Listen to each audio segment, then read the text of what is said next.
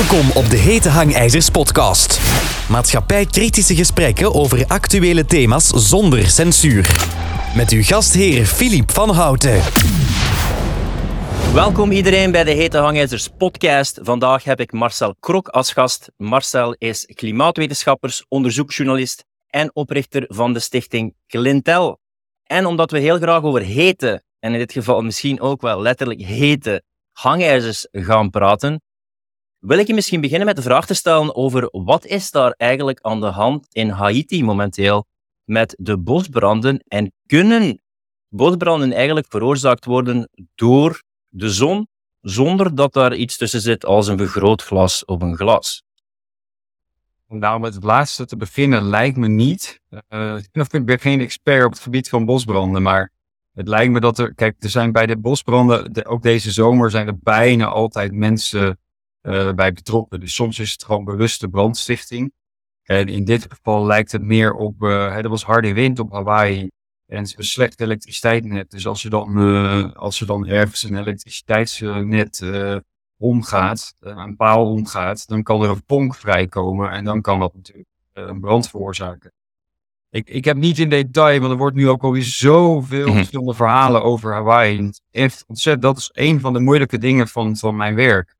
Dat, um, het is heel makkelijk om even iets te roepen over bijvoorbeeld uh, Hawaii. Uh, de branden zijn aangestoken, het is één groot complot. De, er zijn al verhalen nu over dat de, de, de, de vastgoed-exploitanten die staan al te popelen om, om land op te kopen. Al dat, al dat soort dingen. Dus er wordt zelfs gesuggereerd dat het heel bewust zou zijn aangestoken.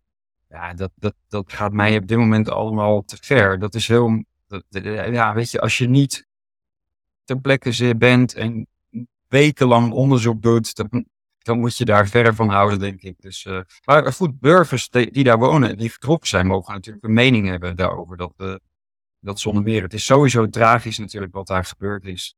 Uh, waar geen waarschuwing, mensen die niet gewaarschuwd zijn, die in hun huizen bleven, die daar gewoon levend verbrand zijn. Het is echt verschrikkelijk tragisch. Ja, want ik vroeg me af hoe dat het werkt. Ik weet dat ik heel vroeger, als ik eh, puber was, dan moest ik zo'n vergrootglas nemen en dan kon ik zo de stralen van de zon concentreren op de tip van een papier en dan schoot het in brand. Dus ik vraag me gewoon af, als men dit linkt met klimaat of activiteit van de zon, hoe dat dan precies werkt. Want je moet toch een aanzienlijke temperatuur hebben op bladeren om ze in brand te laten schieten. Uh, ja, dus ik, kijk, de meeste bosbranden worden volgens mij gewoon met een aansteker of wat dan ook aangestoken. Weet je, niet op deze klassieke scouting eh, manier zou je kunnen zeggen. Dus, uh, dus uh, ja, ik weet het verder niet. Ja, en dat is trouwens, dat zie je ook dat je soms zegt van ik weet het niet. Dat is wat een onderzoeker echt zou doen als hij niet duidelijk weet wat dat de oorzaak is. Je boek is De staat van het klimaat. Mhm. Hoe zou je eigenlijk de staat van het klimaat beschrijven momenteel in een historisch perspectief? Um, nou, ik zou zeggen prima. Het klimaat is wat het is. Hè. We hebben een klimaat. En ik zou zeggen dat uh, als je historisch kijkt, is het eerder, zou je eerder zeggen dat we nu een gunstig klimaat hebben dan dat we een ongunstig klimaat hebben. om een voorbeeld te geven, we hebben een periode gehad van, van, van 1300 tot 1800. Die, staat ook wel bekend als de kleine ijstijd. En in die periode waren er, waren echt strenge winters, veel vorst, veel sneeuw. En, en we hadden toen nog niet zoveel technologie als nu. En er zijn toen heel veel oogsten mislukt. En, uh, en als gevolg van die oogsten zijn er gewoon heel veel, er zijn ziektes uitgebroken. De, de, pest wordt wel in verband gebracht met die, met die klimatologische uh, neergang, zou je kunnen zeggen. Omdat mensen daardoor kwetsbaar waren. Mensen waren minder gezond, misschien minder goed gevoed, kwetsbaarder voor ziektes. En uh, ja, dat, dat, dat dus, hè, dus, dus een koud klimaat zijn best wel goede aanwijzingen dat een koud klimaat veel gevaarlijker is dan een warm klimaat. Hè. Nu hebben we een beetje opwarming sinds 1850, niet dramatisch. Um, en uh, opwarming, en we hebben ook meer CO2 in de lucht, doordat wij uh, fossiele brandstoffen gebruiken. En CO2 is plantenvoedsel. Dus we zien ook meer vergroening. We zien een vergroening optreden. Uh, we hebben hogere landbouwopbrengsten, hoger door, door, door technologie, maar ook doordat we meer CO2 in de lucht hebben. Dus al met al, en als je kijkt naar ellende. Hè? Mensen hebben het de hele tijd over extreme, zoals, zoals de bosbranden natuurlijk. Het is super tragisch. Maar als je wereldwijd kijkt naar extreme, dan zien we eigenlijk niet echt een toename. De, de meeste extreme zien we, hè, voor zover onze metingen, voor, zover we daar metingen van hebben, zien we geen, geen toename daarvan. Dus bijvoorbeeld orkanen. Er zijn nu niet meer orkanen dan een eeuw geleden. Maar mensen denken dat het klimaat veel extremer is geworden. Maar dat is denk ik vooral de media-aandacht. Dus ieder extreem wordt, wordt breed uitgemeten in de media. En uh, daardoor mensen denken, ja, maar er is echt iets vreemds aan de hand met het klimaat. Maar als je gewoon puur een beetje, beetje nuchter naar de, naar, de, naar, de, naar, de, naar de metingen kijkt die we daarvan hebben, dan, uh, ja, dan, blijft dat niet overeind. We hebben geen toename van extreme. Het is ietsjes warmer geworden. Er meer CO2 in de lucht. De zeespiegel is een klein beetje gestegen. Niet, niet problematisch gestegen. Dus ja, eigenlijk zeg ik vaak van ja, er is gewoon niets nieuws onder de zon, maar ook niets aan de hand. En, en, maar tegelijkertijd wordt er door de wetenschap en politiek en de NGO's wordt gedaan alsof we in de grootste klimaatcrisis aller tijden leven. Het is totaal bizar. Je zou Matthias de Smet erover moeten, uh, moeten interviewen. Want het is, het, is, het is in mijn optiek is de vorm van massahysterie uh, hoe ermee omgegaan wordt. Je hebt gezegd dat de planeet wel degelijk opgewarmd is. Is de grootste veroorzaker daarvan de industriële revolutie en het gebruik van fossiele brandstoffen? Wat is het percentage en aandeel daarvan? En zijn er ook alternatieve oorzaken, zoals bijvoorbeeld de solarflies, de activiteit van de zon, die een groot percentage daarvan bepalen? Ja, nou, dat zijn hele goede vragen. En het eerlijke antwoord is dat ik, maar ik denk niemand in de wereld, weet welk deel van de opwarming. Hè, dus we hebben sinds 1850 hebben we wereldwijd ongeveer ruime opwarming. Of dat precies een graad is, of dat misschien ook andere effecten, zoals verstedelijking. Hè, veel thermometers die staan in gebieden die nu verstedelijkt zijn. Dus is die opwarming niet deels gewoon verstedelijking. Um, maar om, kijk, om het zo te zien, we hebben in die klimaatwereld hebben we het IPCC, dus het Intergovernmental Panel on Climate Change. Dat valt een beetje onder de Verenigde Naties. Nou, die komen iedere zoveel jaar met een rapport. En in hun laatste rapport, wat de afgelopen twee jaar is verschenen, zeggen ze 100% van de opwarming komt door de broeikasgas. Van alle opwarming. En dan heb je Clintel, onze stichting. Wij hebben een World Climate Declaration. Wij zeggen, there is no, er is geen klimaatcrisis. Er, there is no climate emergency. Maar zeggen wij daarin, het is allemaal natuurlijk? Nee, dat weten wij ook niet of het allemaal natuurlijk is. Het is, het is best aannemelijk, het is zeer aannemelijk dat CO2 heeft bijgedragen aan de opwarming. Maar hoeveel? Is dat 50% of is dat 80% of is het maar 20%? Dat, er is geen manier om dat te bepalen. Er is niet een soort van, net zoals bij een crime, heb je op een gegeven moment heb je een DNA, uh, een DNA-vondst op de, op, de, op de crime scene. En dan kan je een, op een gegeven moment kan je een vrij unieke match krijgen. Zo van, oh kijk, deze persoon was daar aanwezig, die moet het gedaan hebben.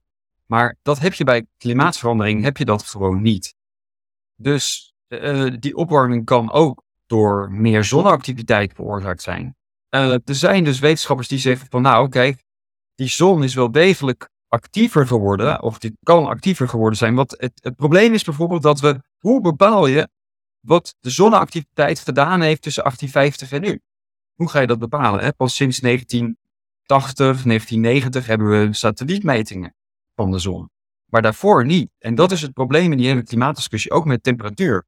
Voor 1850 hadden we nog nauwelijks uh, thermometermetingen. Dus hoe ga je bepalen wat de temperatuur was in 1500 of in het jaar 1000. Uh, dus dan heb je al indirecte metingen nodig van boomringen en ijskernen en oceaan, sediment en weet ik dat allemaal. Maar dat zijn allemaal weer onzekere, er zit weer onzekerheid. Dus um, ja, lang verhaal kort. Um, CO2 heeft bijgedragen aan de opwarming. Ja. Uh, hoeveel? Ik weet het niet. Ik weet het echt serieus niet en ik denk dat niemand het weet. En dat is een beetje de probleem in deze discussie. Het IPCC claimt in mijn optiek met te veel zekerheid dat het 100% van de opwarming komt door de mens. Ik denk dat ze daarmee gewoon hun hand overspelen. Dat kunnen zij ook helemaal niet hard maken. Maar dat doen ze. Daarmee creëren ze een soort van politieke uh, van ja, de science is settled. 100% van de opwarming, wij zijn ervan overtuigd. 100% van de opwarming komt door, komt door de mens. We moeten iets doen. En dat is, in mijn optiek is dat vals, want dat, dat, dat, is niet, dat is niet waar de wetenschap staat. De wetenschap kan dat niet bewijzen. Kan je eerst eens voor een leek zoals mij uitleggen hoe dat een broeikaseffect eigenlijk werkt. Want ik zou kunnen veronderstellen, en corrigeer me als ik fout ben, want ik heb gehoord van sommigen dat CO2 net zorgt voor meer groen. Dus als je door CO2 meer groen hebt en dan door dat meer groen dat meer CO2 absorbeert, heb je dan niet een cyclus dat elkaar in stand houdt? Of hoe werkt dat precies? Nou, je laatste redenering klopt niet helemaal, maar mhm. laten we even teruggaan naar het begin, inderdaad. Kijk, het broeikaseffect kun je als volgt, voor een leek kan je het een beetje als volgt samenvatten de aarde wordt verwarmd door de zon. Dat is onze enige, onze enige voornaamste energiebron. dus de, de zon warmt de aarde op. Dan wordt het aardoppervlak, zoals in de zomer nu op het strand, krijg je hete voeten. Het oppervlak wordt warm. Dat oppervlak gaat, of straalt dan ook weer straling uit. Dat is infrarode straling. Dus dat is niet in het zichtbare licht, maar dat zit in het infrarode gebied. Die infrarode straling die moet ook weer de aarde verlaten. Want als we continu meer zonne-energie binnenkrijgen dan er aan infrarode straling weer uitgaat, dan zouden we in no time zouden, zouden we een kokende planeet zijn. Zoals Gutierrez onlangs van de Verenigde Naties, die had het onlangs over de boiling planet. Nou, dan zouden we inderdaad in no time een boiling planet hebben. Dus die infrarode straling, die moet weer zijn weg naar buiten vinden, naar het heelal. Uh, zodat er weer een evenwicht is. Een stralingsevenwicht. Hè? Dus, dus alles werkt met straling. Zonnestraling in, infrarode straling weer eruit. En ook een beetje zonnestraling. Want sommige zonnestraling wordt um, uh, weerkaatst. Hè? Weerkaatst door een wolk bijvoorbeeld. Dat gaat dan weer terug het hele al. Dat moet dus een evenwicht zijn. Nu gaat CO2 gaat omhoog in de atmosfeer. En CO2 is een broeikasgas. Wat doet dat nou? Dat is in staat om die infrarode straling, hè, dus hier is een CO2-molecuul, die infrarode straling van het aardoppervlak, die, die, wil, die wil terug naar de ruimte, maar die, wordt, die CO2-molecuul die kan die straling opvangen. En die CO2-molecuul die, gaat dan, die krijgt dan dus op dat moment meer energie. Gaat naar een, noem je, aangeslagen toestand. Dan zit je echt in de kwantummechanica. Nou ja, ik heb scheikunde gestudeerd, dus ik heb dit vroeger wel allemaal moeten leren. Maar goed, oké. Dus die energie die wordt eventjes wat langer vastgehouden in de atmosfeer dan die normaal gesproken zonder dat CO2-molecuul zou die meteen weg kunnen. Maar nu wordt die even vastgehouden. Dus daardoor is de atmosfeer warmer dan die zou zijn als we geen broeikasgassen zouden hebben. So far so good. Nou, wat zijn nou de belangrijkste broeikasgassen? Dat is water, waterdamp en CO2. Dat zijn de twee belangrijkste broeikasgassen. En die zijn dus in staat samen om dus heel wat van die straling even tijdelijk vast te houden. Dat is tijdelijk, want vroeg, vroeger of later moet het alsnog op naar dat heelal. Want anders heb je niet dat stralingsevenwicht. Waarom denken ze nu dan van CO2, die extra CO2? Waarom dat uh, ja, dus veel opwarming gaat geven? Nou, de redenering die ik het, het makkelijkste vind om uit te leggen is een beetje als volgt. Die straling moet uiteindelijk weer het heelal in. Een warmer molecuul, een warmer CO2-molecuul, die gaat effectiever weer uitstralen. Want die, die CO2-moleculen, die vangen die straling in, maar die gaan daarna ook weer die straling uitzenden. Maar dat doen ze 50% van de tijd omhoog en 50% van de tijd naar beneden. Nou, die straling die weer naar beneden gaan, dat, dat is dan de populaire zin, eh, zeggen ze, ja, dat leidt dus tot de extra opwarming. Maar je kan het ook anders zien. Die straling moet uiteindelijk weer eruit. Nou, hoog in de atmosfeer krijg je een, een, een plek, laten we zeggen op 5 kilometer hoogte of 10 kilometer hoogte. Daar gaat de CO2, die gaat netto uitstralen naar boven. En het idee is nu dat die CO2 daar warmer zal moeten worden uh, om effectiever te kunnen uitstralen. En dan is het idee dat als het daar op 10 kilometer hoogte een graad warmer wordt, bij, bij, bij meer CO2, dat dan ook aan het oppervlak het warmer zal worden. Dus er zitten, oh, er zitten nog allerlei uh, uh, hete hangijzers aan vast, zou je kunnen zeggen. er zitten alle, allerlei haken en ogen aan. Want misschien, je zou bijvoorbeeld ook kunnen zeggen van nou, misschien wordt het wel warmer op 10 kilometer hoogte, maar uh, niet aan het oppervlak. Dat zou, dat zou in theorie eh, zou dat ook nog kunnen. dus er zijn nog heel veel opties. Maar goed, de meeste, zelfs het IPCC en sceptische wetenschappers zijn het er over het algemeen over eens dat als je de CO2-concentratie in de atmosfeer verdubbelt, en wij als mensen zijn dat nu, uh, ja, wij zijn dat eigenlijk aan het doen. Want voor de industriële revolutie hadden we 280 ppm, dat is deeltjes per miljoen luchtmoleculen, hadden we in de atmosfeer. En het is nu gestegen naar 420. En als we dus op 280 maal 2, dat is 65. Dus als we 65 zitten, dan hebben we een verdubbeling van de CO2-concentratie. En eigenlijk zeggen vriend en vijand, nou, berekeningen wijzen uit dat dat ongeveer 1 graad opwarming zal geven. Maar nu komt de discussie. De sceptici zeggen nou, oké, okay, 1 graad, prima, waar maken we ons druk om? Uh, dat is toch niet zoveel, kunnen we ons makkelijk aanpassen, dat is toch geen crisis, waar, waar gaat dit over? Maar het IPCC zegt, oh, oh, oh, oh, wacht even, die ene graad, dat is puur het stralingseffect van CO2. Maar je hebt meer dingen die gaan veranderen, hè? als die CO2, die leidt tot opwarming, maar opwarming leidt ook weer tot meer verdamping. En meer verdamping betekent dus dat er meer waterdamp in de atmosfeer komt. En waterdamp is ook een broeikasgas. Dus, zegt het IPCC, er zijn versterkingseffecten in het systeem. En de klimaatmodellen die het IPCC gebruiken, die komen daarom, bij de verdubbeling van CO2, komen ze op wel 3 graden opwarming of 4 graden opwarming. En zo kan het IPCC uh, de toekomst voorspellingen doen, scenario's noemen ze dat dan, naar 2100. En dan zeggen ze, oh, in sommige scenario's krijgen we wel 4 of 5 graden opwarming in 2100. En dat komt omdat hun modellen die versterkingseffecten hebben. En eigenlijk gaat het debat tussen klimaatskeptici en het IPCC over de vraag, treden die versterkingseffecten daadwerkelijk op? Kunnen we dat bewijzen dat dat zo is? Want dat het in de klimaatmodellen gebeurt, betekent niet dat het buiten in het echte klimaat ook gebeurt.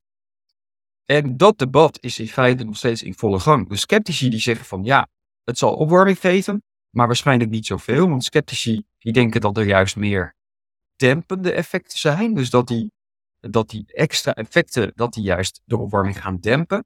En het IPCC nee, zegt nee, ze gaan die opwarming door CO2, die gaat, die gaat tot versterkende effecten leiden. Nou, dat is in een notendop uit dit debat. En daar kom je ook niet uit op dit moment, omdat er geen hard empirisch bewijs is voor die versterkende effecten. Maar je kunt het ook niet debunken. Sceptici kunnen ook niet zeggen, ik heb 100% aangetoond dat die versterkende effecten niet bestaan. Dat, dat die niet optreden, moet ik zeggen. Dat ze kunnen bestaan, is evident. Meer water. Er kan meer water dan binnen de atmosfeer komen, zonder meer. Maar weer meer water dan betekent ook meer wolken. En bij het IPCC betekent de verandering van de wolken in de klimaatmodellen leidt tot meer opwarming. En wolken is super complex, dat geeft zelfs het IPCC toe. Want sommige wolken die hebben een afkoelend effect, omdat ze zonlicht blokkeren, weerkaatsen. Maar andere wolken die weer hoog in de atmosfeer zitten, kunnen ook een opwarmend effect hebben, omdat ze die infrarode straling die van onder komt ook weer kunnen invangen. Dus die dragen weer bij aan het broeikaseffect. Nou, ik weet niet of je het nog kunt volgen, maar dit, dit, dit is, dat is dus, dat maakt het debat onder wetenschappers zo complex, omdat uiteindelijk kom je op de vraag, begrijpen we de wolken? En zelfs het IPCC geeft toe, nou, dat is echt de grote onzekerheid in het hele verhaal. Wat gaan de wolken doen? En, maar toch zeggen ze, ja, onze klimaatmodellen, dat is het beste wat we tot nu toe hebben. Daar zit al onze kennis in en daar moeten we het mee doen. Dus we denken toch wel dat er heel veel opwarming gaat plaatsvinden. Ik had ook ergens gelezen dat CO2 net zorgt voor meer groen. Dat... Is daar iets van aan of niet? Nee, dat klopt zonder meer. Ja, dat is nu bewezen. Ik liet dat ook zien tijdens mijn presentatie. Wij hebben elkaar ontmoet vorige week in, de, buiten Brussel bij een hele bijzondere dag, hè, vol sprekers. En uh, dat liet ik ook zien in mijn presentatie, uh, die volgens mij ook nog wel online komt uh, binnenkort. En NASA, hè, het Amerikaanse NASA, heeft echt met vanuit satellieten kan je echt gewoon keihard aantonen dat de aarde groener aan het worden is. En dat is ook logisch, want wij stoten behoorlijk wat CO2 uit. Maar de helft van wat wij uitstoten wordt weer opgenomen door de oceanen en door de biosfeer. Dus ja, die biosfeer die neemt meer CO2 op dan die 100 jaar geleden deed, toen wij niet al die CO2 in de atmosfeer pompten. Dus meer opname van CO2 door de biosfeer betekent vergroening. Dat betekent dat bomen harder groeien, dat er meer struiken ontstaan, dat er nou ja, op allerlei plekken in de wereld zie je dus aantoonbaar vergroening. En dat is interessant, want die vergroening die heeft ook weer andere effecten. Meer groen betekent ook dat, die andere, dat je andere watercyclus krijgt. Je krijgt een andere albedo, hè? dus andere weerkaatsing van het zonlicht. Dus wat is nou weer het netto-effect van die vergroening op het klimaat? Dat is ook weer zo'n open, open vraag die nog lang niet uh, beantwoord is. Want dan moet je al die lokale effecten van CO2 op die vergroening, moet je allemaal eigenlijk in een klimaatmodel gaan stoppen. En we zijn nog lang niet zo ver dat we dat kunnen. Laten we eens teruggaan naar waar dat het voor een stuk begonnen is. Uh, voor mij alleszins, was in de jaren 90. Dan had je de bekende documentaire Inconvenient Truth van Al Gore. Als je nu terugkijkt met uh, terugschrijdend inzicht, wat daar verteld was, van de ijsberen, de Great Barrier Reef, de klimaatopwarming. Wat zijn bepaalde dingen die wel in die richting gegaan zijn, misschien nog extreem, maar wel in die richting gegaan zijn? En wat zijn bepaalde dingen die gezegd zijn in documentaire dat eigenlijk onjuist zijn momenteel?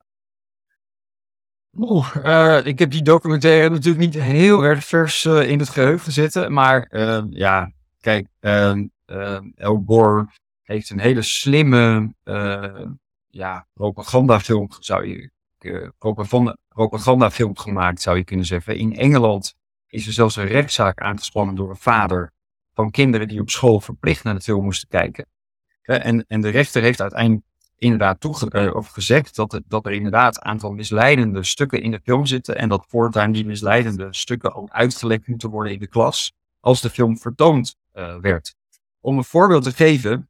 Ik weet de dingen die, die, de dingen die ik vooral herinner uh, van de film zijn het verdwijnen van de Great, niet, misschien niet allemaal van de film, maar het verdwijnen van de Great Barrier Reef, het uitsterven van de ijsberen, het verdwijnen van bepaalde eilandengroepen omwille van de stijging van de zeespiegel en de opwarming van de aarde die, uh, die desastreuze effecten zou hebben in 2014 en uh, ja, ja, het steeds erger zouden worden. Ja, het zeeijs op de Noordpool, hè, dus de, de Noordpool zou ijsvrij tussen aanhalingstekentjes worden in 2014. Nou, dat is in ieder geval een, een voorspelling die niet is uitgekomen, hè, want er is nog steeds ijs nu uh, op de Noordpool, ook in de zomer.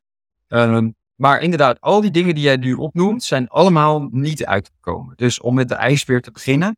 Um, de ijsberenpopulatie is de afgelopen decennia gegroeid. En dat heeft weinig met klimaatverandering te maken, maar alles met een uh, internationale afspraken om de jacht op de ijsbeer aan banden te leggen. Die afspraken zijn in de jaren 70 gemaakt. Toen dreigde de ijsbeer wel degelijk uit te sterven door overbejaging.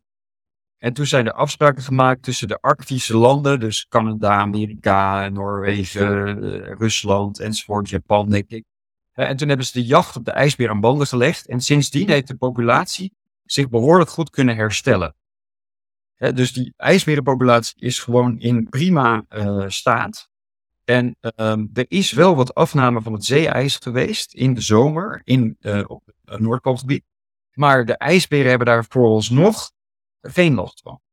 die ijsbeer die moet vooral in het voorjaar, als het ijs een beetje begint terug te, te trekken, dan moet hij voldoende kunnen jagen op zeehonden en allerlei andere beesten.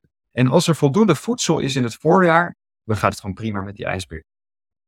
Um, dus, dus, nou, dat was de ijsbeer. De Great Barrier Reef, daar is een waanzinnige discussie geweest in eh, Amerika, uh, in Australië. Er is zelfs een Australische wetenschapper, Peter Ridd. Ik weet niet of jij wel eens van hem gehoord hebt. Maar Peter Ritt, uh, dat is ook iemand die onze declaration heeft ondertekend, die, die zei van jongens, laten we even rustig blijven.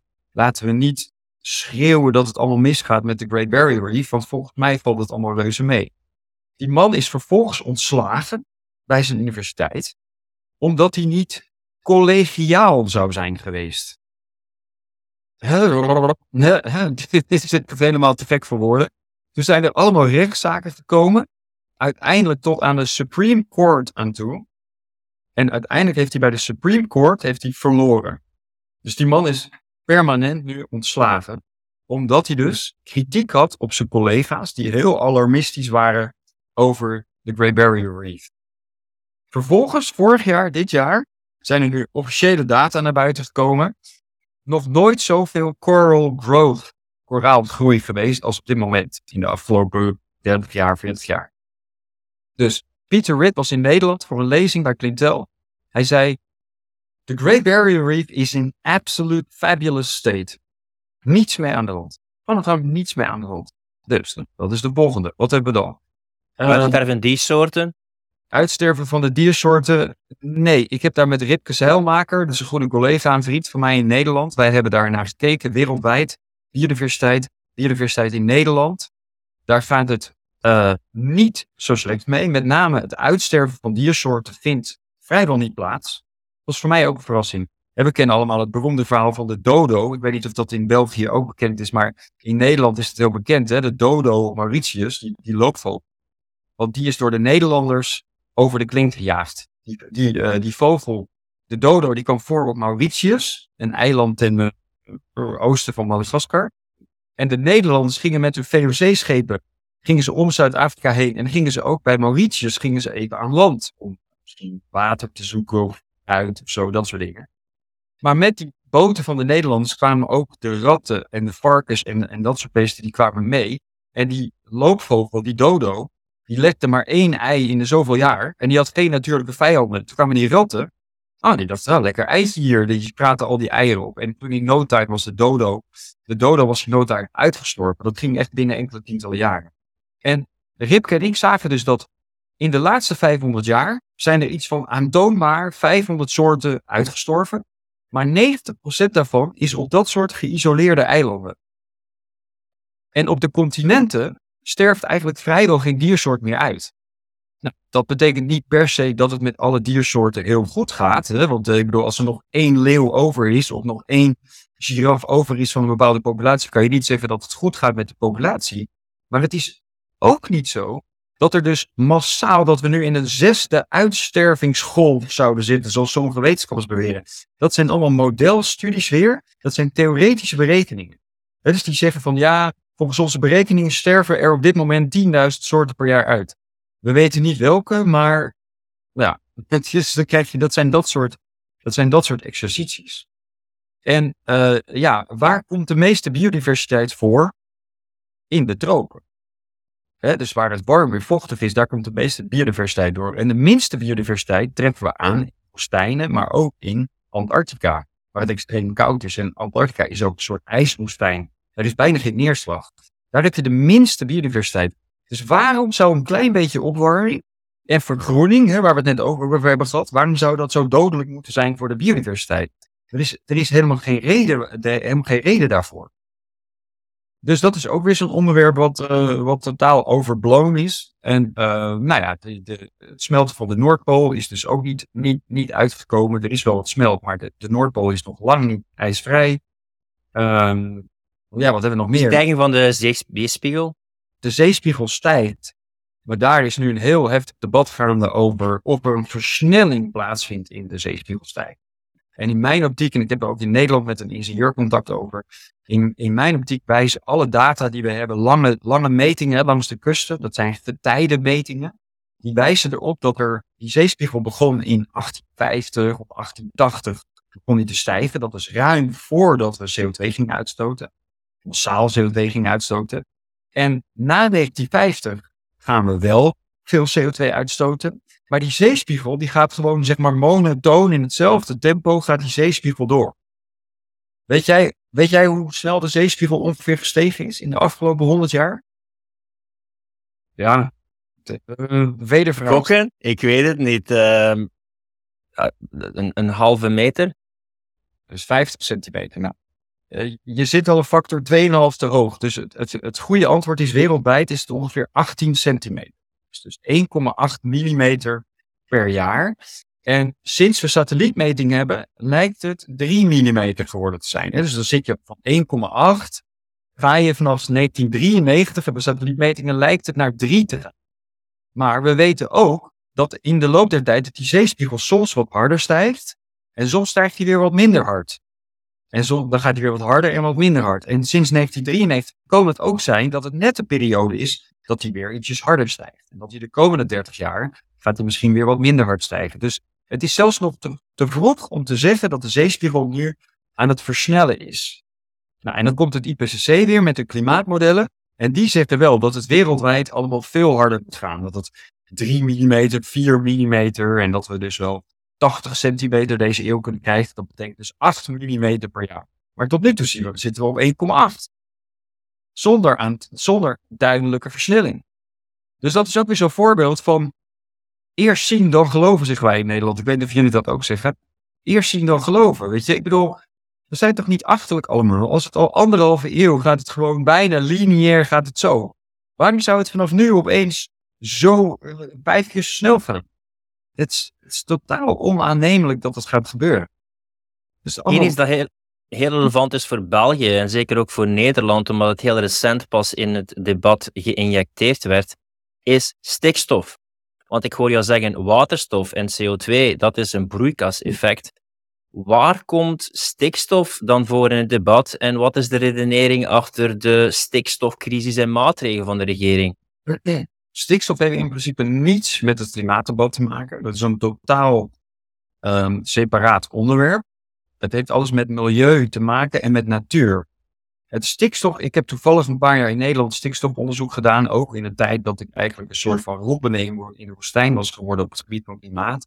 Toen dacht ik, nou, ik moet maar dus wat anders gaan doen. En boeren in Nederland zeiden tegen mij, Marcel, je moet eens in die, naar die stikstofdiscussie uh, kijken, want daar gaan ook, gebeuren ook allemaal rare dingen. Dus toen, met een collega twee jaar lang stikstofonderzoek gedaan. En we kwamen inderdaad ook de raarste dingen tegen daar. Maar het hele stikstofdossier komt uit de zure regen discussie voor. Heb je daarvoor gehoord? De zure regen discussie? Hoe oud ben jij? Ja, en als ik, ik, ik eh, ben 40 en ik heb nog het debat meegemaakt rond uh, het gat in de ozonlaag. Dat is weer een ander onderwerp. Verwar het gat in de ozonlaag niet met de zure regen discussie. Nee, kijk, in de jaren 60 en de jaren 70 kwam de milieubeweging op. We hadden de Club van Rome, hè? de Club van Rome Limits to Growth, 1972 dat ging over de uitputting van de aarde. Hè? Dus met andere woorden, zo van als we zo doorgaan, hebben we niet genoeg materiaal. Maar het ging ook over milieu, uh, over luchtverontreiniging. Hè? Dus door onze uitstoot van de fabrieken en de uitlaatgassen kwam er vrij veel, bijvoorbeeld zwaveldioxide en stikstofoxide kwamen, uh, en ook ozon kwamen al in de lucht. En het gaf luchtverontreiniging. Nou, toen in de jaren 80 was er een Duitse professor en die zei: Oh, alle bossen gaan uitsterven door die vervuilende stoppen. Door die zwavel en die stikstofoxide. En uh, dat, dat werkt zure regen. Dus door, door, doordat de regen zuur wordt, gaan alle bossen dood. Dat, dat werd in de jaren tachtig een hele, hele heftige discussie. Weet je, zoals nu met klimaat. Maar toen, eind jaren tachtig, toen kwam men wel achter, nee, dat verhaal, dat klopt helemaal niet. Die bossen, die gaan helemaal niet dood. Maar toen is, dus toen zou je zeggen, oké, dat verhaal is helemaal weg. Maar toen hebben ze dat verhaal in een nieuw jasje gestoken. En toen zeiden ze, ja, maar die ammoniak, die ammoniak die uit fabrieken komt, maar ook uit de landbouw vrijkomt. En ook die NOx, die stikstofoxide die uit de landbouw vrijkomen en uit de industrie, die zijn wel degelijk slecht voor de natuur, de biodiversiteit. dus toen werd het zure regenverhaal werd in een nieuw jasje gestoken. En sindsdien is in Nederland zijn er allerlei maatregelen getroffen in de landbouw. Dus bijvoorbeeld de Nederlandse boeren moesten verplicht de mest gaan injecteren. Vroeger toen ik jong was, ik ben 52, dan had je af en toe dat die boeren aan het vieren waren. Dus die, die reden dan zo bovengronds, reden ze zo die mest uit over het land. En het stonk ontzettend als je er langs reed. Want uh, nou ja, dan, dan kwamen dus die. Hè? Maar het idee was, dan komt er te veel ammoniak vrij in de lucht. Dus in Wageningen, waar onze landbouwuniversiteit zit, waar veel onderzoek wordt gedaan, er waren onderzoekers die zeiden, nou, kunnen we niet beter die mest injecteren in de bodem? Dat scheelt misschien een heleboel emissies van die ammoniak. Nou, dat werd ingevoerd, moesten de boeren verplicht mest gaan injecteren, moesten ze investeren. Ze moesten hun stallen aanpassen om ervoor te zorgen dat vanuit de stal ook minder emissies naar de lucht gingen. Ze moesten mestopslagen gaan bouwen uh, om die mest af te dekken. Nou, al die maatregelen heeft de sector in Nederland genomen. Maar nu, 30 jaar later, zegt de Nederlandse overheid: er is nog steeds te veel stikstof. Het komt nog steeds uit de landbouw. En nu gaan we de boeren uitkopen en nu moeten de boeren weg. En het idee is dan dat die stikstof van de boer een paar kilometer verderop in het natuurgebied kan neerdwarrelen via de regen. maar ook gewoon in de droge lucht. Gewoon via de lucht kan neerdwarrelen. En die stikstof die heeft daar invloed op de planten. Wat waar is, want die stikstof, die boeren, waarom brengen die boeren mest op het land?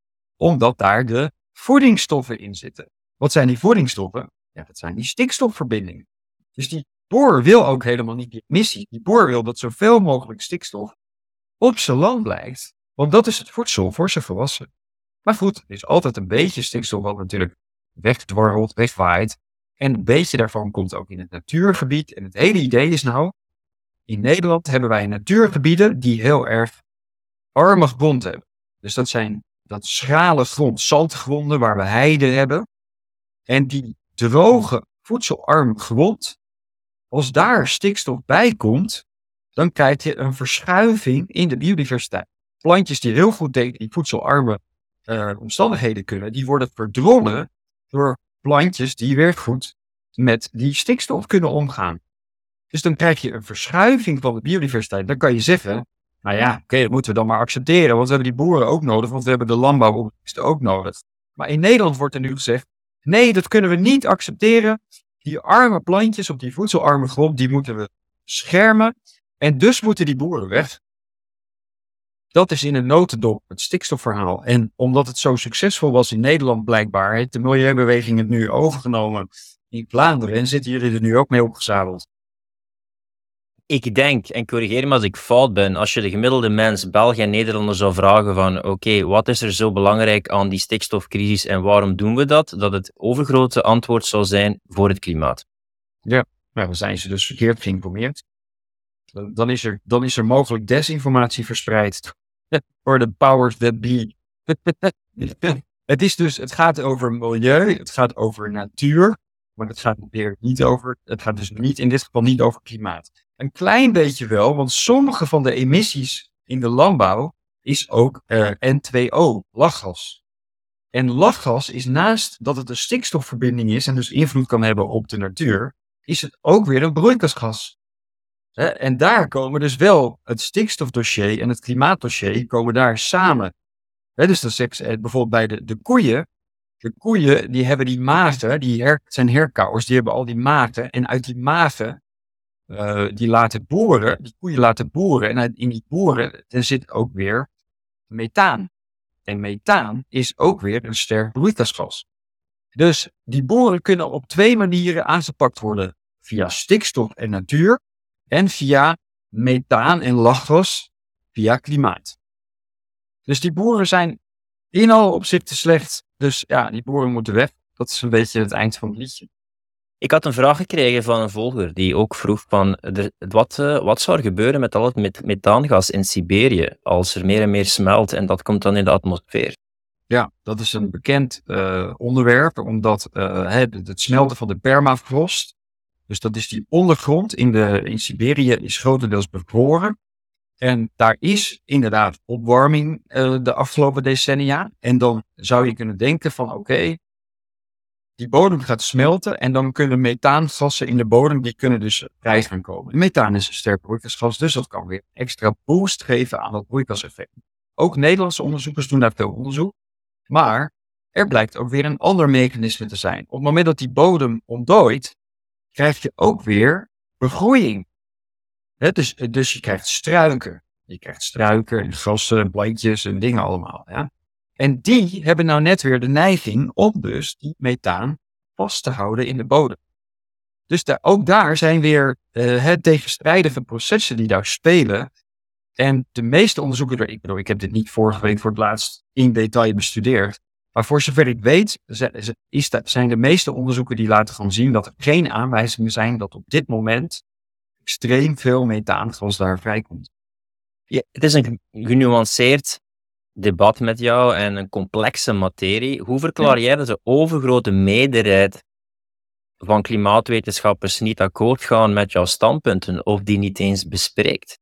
Uh, ja, dat is uh, de 60 million dollar question. Hè? Dat, is, uh, dat, is, ja, dat heeft waarschijnlijk alles te maken met uh, sociale druk, die er ook in de wetenschap is. Hè, als je zoals ik je op deze manier uitspreekt, dan word je, ja, je wordt toch wel op een bepaalde manier gecanceld. Dus de, de overheid financiert het klimaatonderzoek. De overheid heeft ook een klimaatagenda. De wetenschappers worden toch verondersteld om die klimaatagenda te ondersteunen. Ehm, wij zien het ook bij onze Climate Declaration. Wij hebben een Climate Declaration. Die is nu wereldwijd door 1600 mensen, wetenschappers en experts ondertekend. Vorige week is er een Nobelprijswinnaar bij gekomen, John Clauser. Die vorig jaar de Nobelprijs voor natuurkunde gewonnen. Die heeft hem nu ondertekend. Maar ook dan onmiddellijk krijg je aanvallen op hem. Hè? Oh ja, die man is 80. Die man heeft nog nooit over klimaat gepubliceerd. Wat weet hij er nou van? En dit en dit en dit. Het punt is, uh, neem iemand die in België bij het KMI, bij het KMI werkt. Als iemand bij het KMI in Vlaanderen, als die onze declaration zou tekenen, en onze declaration zegt er is geen klimaatcrisis, dan heeft die persoon vrijwel zeker een probleem met zijn werkgever. dus er is enorme hoeveelheid sociale druk in dat vakgebied om dit verhaal uh, te ondersteunen. En wat je vaak ziet is dat wetenschappers op details, hè, bijvoorbeeld net had jij het over die permafrost en Siberië. Nou, dat, die onderzoekers die daar zitten in Siberië, die al die muften produceren in de zomer om daar onderzoek te doen, die kijken best wel genuanceerd naar dat specifieke detail van het, het, hele complexe vraagstuk. En die zeggen dan van ja, ja, we hebben een beetje smelt, dat kan mee methaan geven, maar we hebben ook weer struiken, dat kan het ook weer vasthouden. Ja, ja, het is toch wel een complexe situatie. Maar als je aan diezelfde onderzoeker vraagt, ben jij ervan overtuigd dat CO2 uh, eh, grote crisis, uh, het grote dreiging voor de mensheid is? Zeggen ze, ja, ja, ja, daar ben ik helemaal van overtuigd. Wat baseer je dat dan op? Nou, al mijn collega's, die hebben dat allemaal bewezen. He, dus dan, dan treden ze buiten hun specialisme en dan zeggen, dan scharen ze zich gewoon achter de algemene consensus. Maar dan zeg ik, ja, maar waarop is die algemene consensus dan gebaseerd? Ik zie het bewijs niet. Laat mij dan het bewijs zien. Maar dat is dan niet hun expertise. En dan zeggen ze, nee, goed, ik ga ervan uit dat mijn collega's dat uh, naar eer geweten en dat, dat dat bewijs wel. Dus ik denk dat het een soort luiheid is dat ze zelf zich niet echt verdiepen in. Ja, maar hoe zit het nou werkelijk met dat bewijs achter dat hele, achter dat hele vraagstuk? En dat ze dan, omdat ze ook gewoon sociaal wenselijk gedrag willen vertonen, omdat ze anders ook in de problemen kunnen komen met hun carrière en met hun funding en alles, dat ze gewoon veiliger, veiliger route kiezen. Ik zie toch een grote link met, uh, je had ook de Great Barrington Declaration, waarbij je bepaalde huisartsen had die uh, ook wel kritische vragen hadden over de corona-aanpak. Uh, welke parallellen zie jij met de corona-aanpak, coronacrisis en de manier hoe coronacritici aangepakt worden en de manier hoe klimaatskeptici aangepakt worden? Ja, ja ik, het zijn dezelfde mechanismen. In, in dat opzicht was ik bijna blij, dat is natuurlijk niet het goede woord, maar ik was bijna blij met wat er gebeurde tijdens die corona-periode. Dat je zag dat ook daar gewoon, gewoon Nobelprijswinnaars, hoogleraren, werden gewoon zonder meer, werden ze gewoon van Twitter gegooid of van YouTube of whatever. Ik heb ook die film, dat filmpje gezien van Pierre Corey in de, in de Senaat en die dan naar 8 miljoen views gewoon hop door YouTube gewoon van, van, het kanaal gegooid wordt.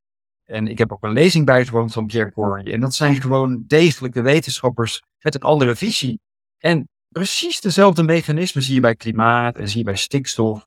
Want in, stik, in Nederland bij stikstof werden ik en mijn collega Jaap Haneko meteen, nog voordat we met onze conclusies kwamen, werden we al stikstofontkenners werden we, werden we weggezet. Dus men wist al bij voorbaat dat wij, uh, wat wij, waar wij mee zouden komen, dat, uh, nou, dat is een vorm van stikstofontkenning.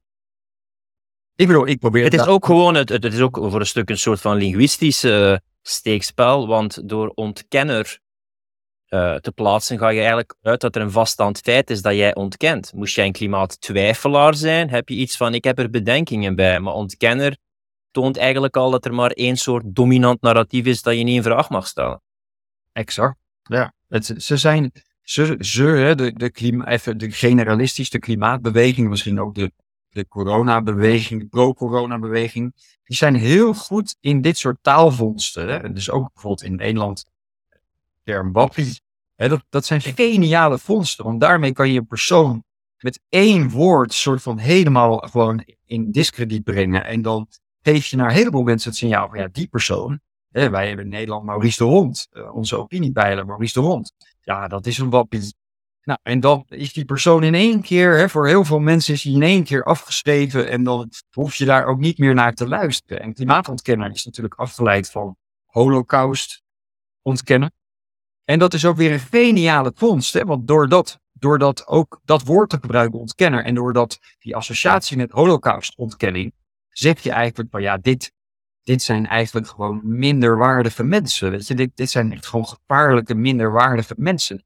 Ja, daar, die hoef je ook geen podium meer te geven. Die mag je echt volledig negeren. Die mag je ook zwart maken. En dat gebeurt dan dus ook. Hè.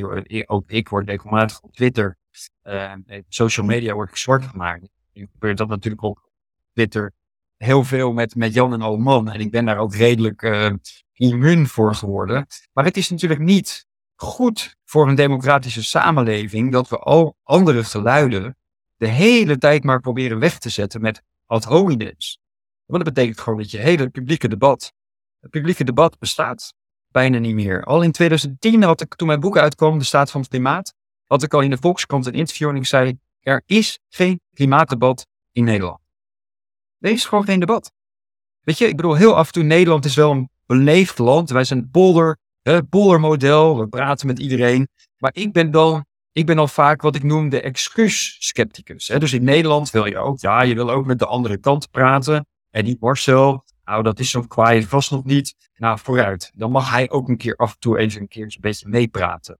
Maar het is puur voor de buren, weet je wel. Het is niet dat ze dan vervolgens echt serieus luisteren naar mijn argumenten. Dus nee, nee. Marcel heeft ook uh, een keertje mee mogen praten. En nu gaan we weer verder met waar we mee bezig waren. Weet je, zo gaat het dan in Nederland. Amerika is veel, meer, veel harder. Hè? Daar heb je natuurlijk veel meer twee partijenstelsel. Daar is het veel meer een war. De climate war. En je hebt daar al die wars going on. Hè? Dus daar is meer fight culture. Maar in Nederland is het meer van, ah, Marcel mag af en toe ook wat zeggen. Maar daarna gaan we natuurlijk niet naar hem luisteren. Weet je wel? Dus dat is ook een schijndebat. Het is niet werkelijk een debat. Ja, maar Marcel, hoe zou jij het dan doen? Wat kunnen we dan voor jou opsteken? Kunnen we ergens een middenweg vinden waarin jij tevreden bent en waarin wij tevreden zijn? Nee, uiteindelijk is het natuurlijk, sorry Marcel, maar moeten we nou naar jou luisteren of naar het KNMI? Naar, naar al die honderden klimaatexperts? Ja, sorry hoor, maar we gaan toch even naar het KNMI luisteren. Dus leuk, leuk je even gesproken te hebben, maar nu gaan we weer verder. Weet je, dat, dat, dat, dat is hoe het in Nederland gaat. Ik weet niet hoe het in Vlaanderen gaat. Ja, voor een stuk uh, gelijkaardig. Uh, weinig kritische debatten. Ik denk dat mensen die uh, niet bekend zijn met wat dat jij hier zegt, een mond open van verbazing doen, omdat ze gewoon perspectieven horen dat gewoon niet aan bod komen. En als iets niet aan bod komt, dan klinkt iets heel raar of anders. Want wat we gemerkt hebben ook gedurende corona, is dat heel veel mensen zeggen van, allee, dat je dat nu niet, nu, dat je dat tegen nu nog niet weet. En waarom is dat? Omdat ze vaak maar een eenzijdig perspectief gehoord hebben. Dat wordt constant herhaald en dan stel je dingen niet meer in vraag. Aan de andere kant, wat zou je zeggen tegen mensen die zeggen van ja Marcel, jij ondermijnt de klimaatproblematiek en jij brengt de toekomst van uh, toekomstige generaties in gevaar?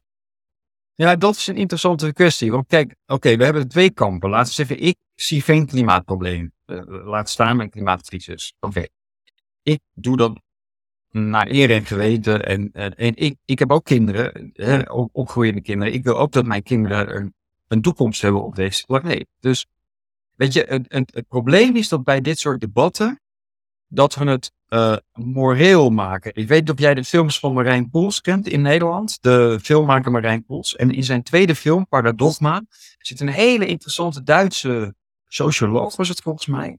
En die zei, kijk wat er in de, in de huidige maatschappij gebeurt is heel interessant. Iedere keer dat een thema opkomt in de media, dan gaan we niet kijken van, oké, dus is het thema, is het een interessant thema of niet interessant? Of is het, is het waar of is het niet waar? Maar meteen wordt er gezegd van, wat is het moreel juiste standpunt en wat is het moreel foute standpunt? En op het moment dat je dat doet, dan heb je dus meteen maar twee typen mensen. Je hebt de mensen, je hebt de foute mensen en je hebt de goede mensen.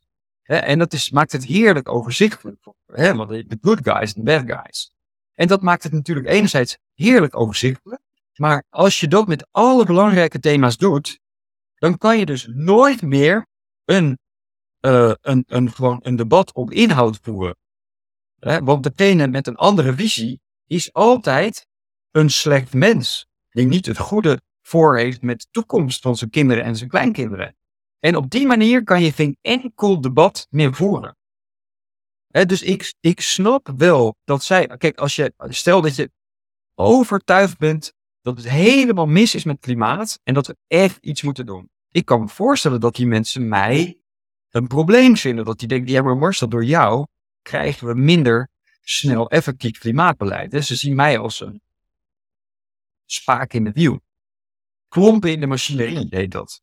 Ehm, dus dat snap ik enerzijds wel. Maar zij lijken niet te snappen dat als je vervolgens iedereen die erover twijfelt gewoon gaat demoniseren en eigenlijk gewoon verband uit het publieke debat, dat je dus in het hier en nu ben je de democratie om zeep aan het helpen. Want je zegt eigenlijk, vrijheid van meningsuiting is mij minder waard dan mijn standpunt wat goed doorgedrukt moet worden, want de toekomst van de planeet staat op het spel.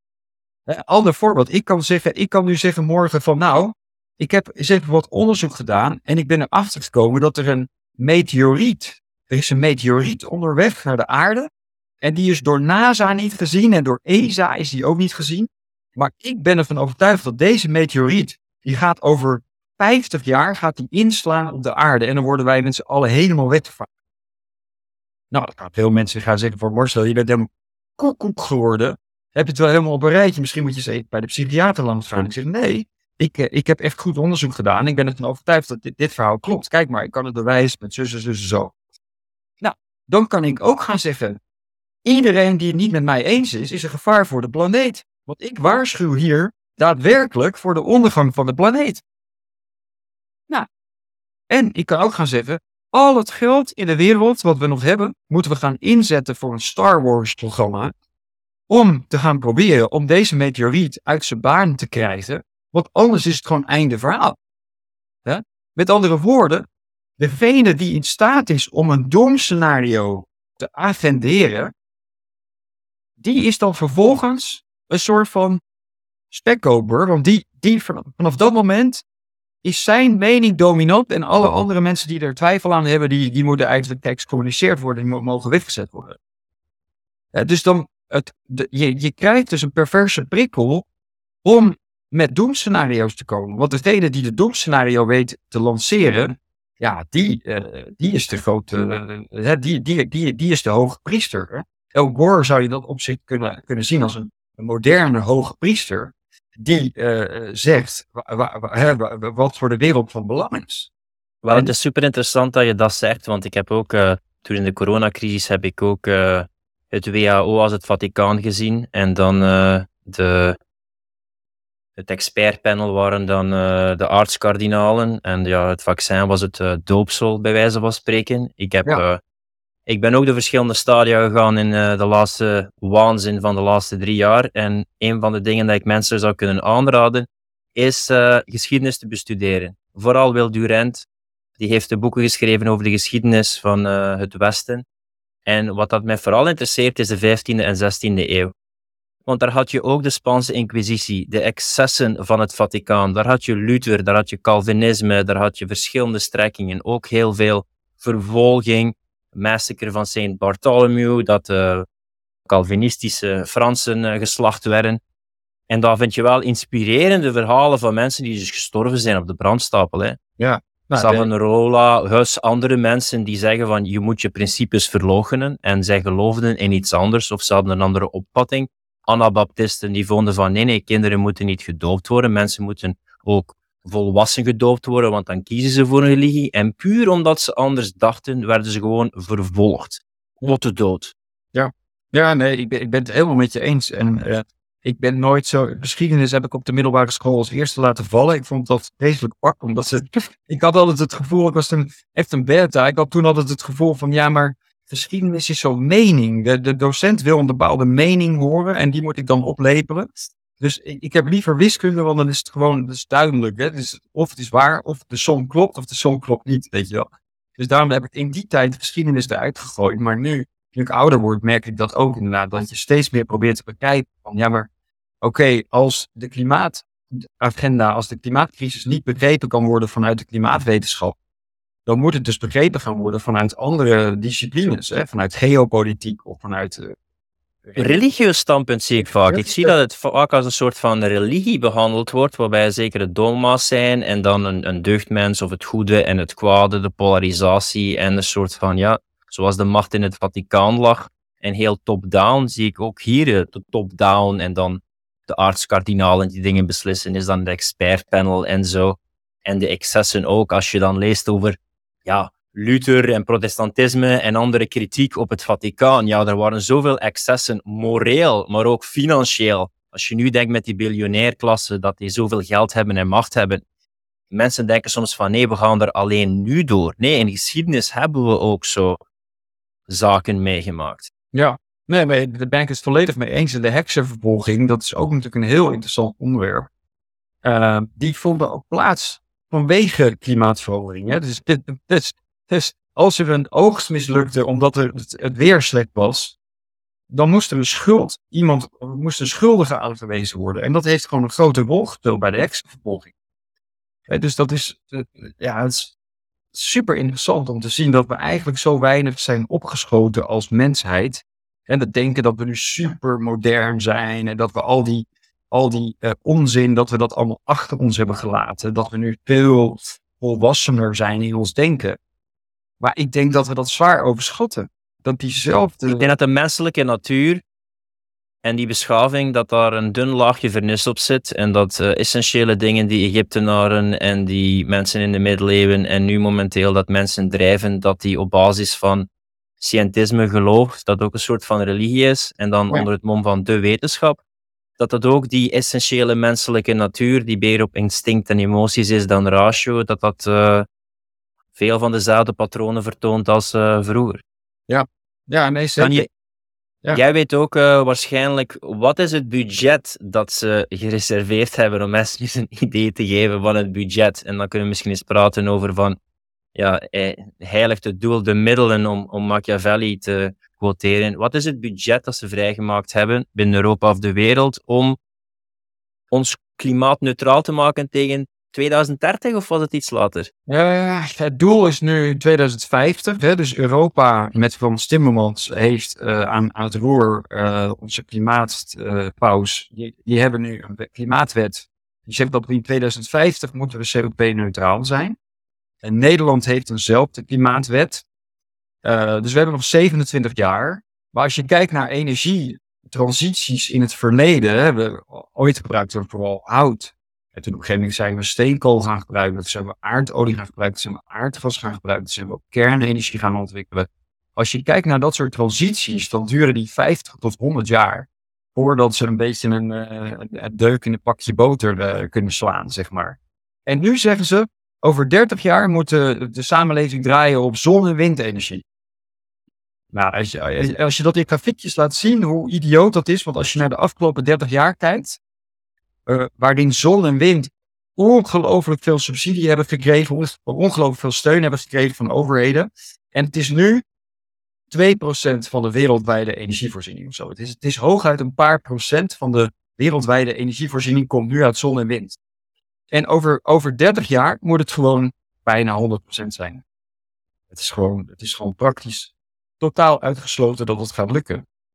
En, en hoeveel geld men daarvoor uit gaat trekken, dat is totaal onduidelijk. Want er zijn geen begrotingen gemaakt. Tenminste, heel af en toe komt er iets voorbij. Maar in Nederland hebben wij wel eens gekeken naar van. Er was een energieakkoord gesloten. En dan gingen wij kijken van ja, maar wat, is nou, wat gaat het nou kosten, dat energieakkoord? Het was gewoon niet, was gewoon niet gedaan. De analyse was niet gedaan. Dus een kostenbatenanalyse wordt vrijwel nooit gedaan door de overheid. Wat ik denk dat, als zij, dat zij zelf ook wel voelen, dat als ze zo'n kostenbatenanalyse zouden doen, dat iedereen keihard begint te lachen van ja, maar dit is absurd dat we dit aan het doen zijn. In Nederland heb ik wel eens gezegd van oké, 50% CO2 reduceren, wat een doelstelling van uh, Rutte 3, kabinet Rutte 3 was. 50% reductie in 2030. Het is nu zelfs nog ambitieuzer geworden. Ik kwam nu 55% of zo. Maar goed, dat soort reductie. Ja, 50% CO2-reductie in Nederland geeft wereldwijd in 2100 0,0003 graden minder opwarming. 3 tienduizendste graad minder opwarming. Als wij 50% CO2 reduceren. En dan de rest van de eeuw dat ook volhouden. Hè? Want na 2030 moet je ook nog steeds die CO2 blijven reduceren. Een windmolen bouw je voor 20 jaar. Na 20 jaar moet je een nieuwe windmolen neerzetten om weer nog steeds die CO2 te kunnen reduceren. En dat is dus drie tienduizendste graad minder opwarming. Nou, het gaat sowieso in Nederland alleen al honderden, ik heb zelfs berekening gemaakt dat het zeker dat het meer dan duizend miljard euro gaat kosten. Alleen al voor Nederland. Maar dat heeft een verwaarloosbaar effect. Tienduizendste per graden. Nou, dat is je kosten en je baten. Je kosten zijn 1000 miljard, meer dan 1000 miljard. Je baten 0,0003. Onmeetbaar effect in 2100. Nou, dit getal, dat getal is toen gefactcheckt, want ik heb dat in de Volkskrant notabene in 2017 voor het eerst gezegd, is toen gefactcheckt. Twee kranten, de Volkskrant en de NRC. En allebei de kranten moesten toegeven dat het getal correct was. Dus toen was de vraag van, ja, maar wat moeten we daar dan nu van vinden? Nou, en dan zeggen ze van, ja, maar Nederland moet het goede voorbeeld geven. That's it. Ja, ook qua proportionaliteit. Nu spreken we over proportionaliteit van deze keuze te maken binnen een land. Maar heb je ook bepaalde cijfers of proporties van het aandeel van Nederland in Europa of Europa in de wereld in vergelijking met andere werelddelen, die volgens mij wel veel meer achterstaan op het vlak van uh, duurzame energie en veel vervuilender zijn en de impact veel groter is uh, op de planeet. Zoals China, India, andere.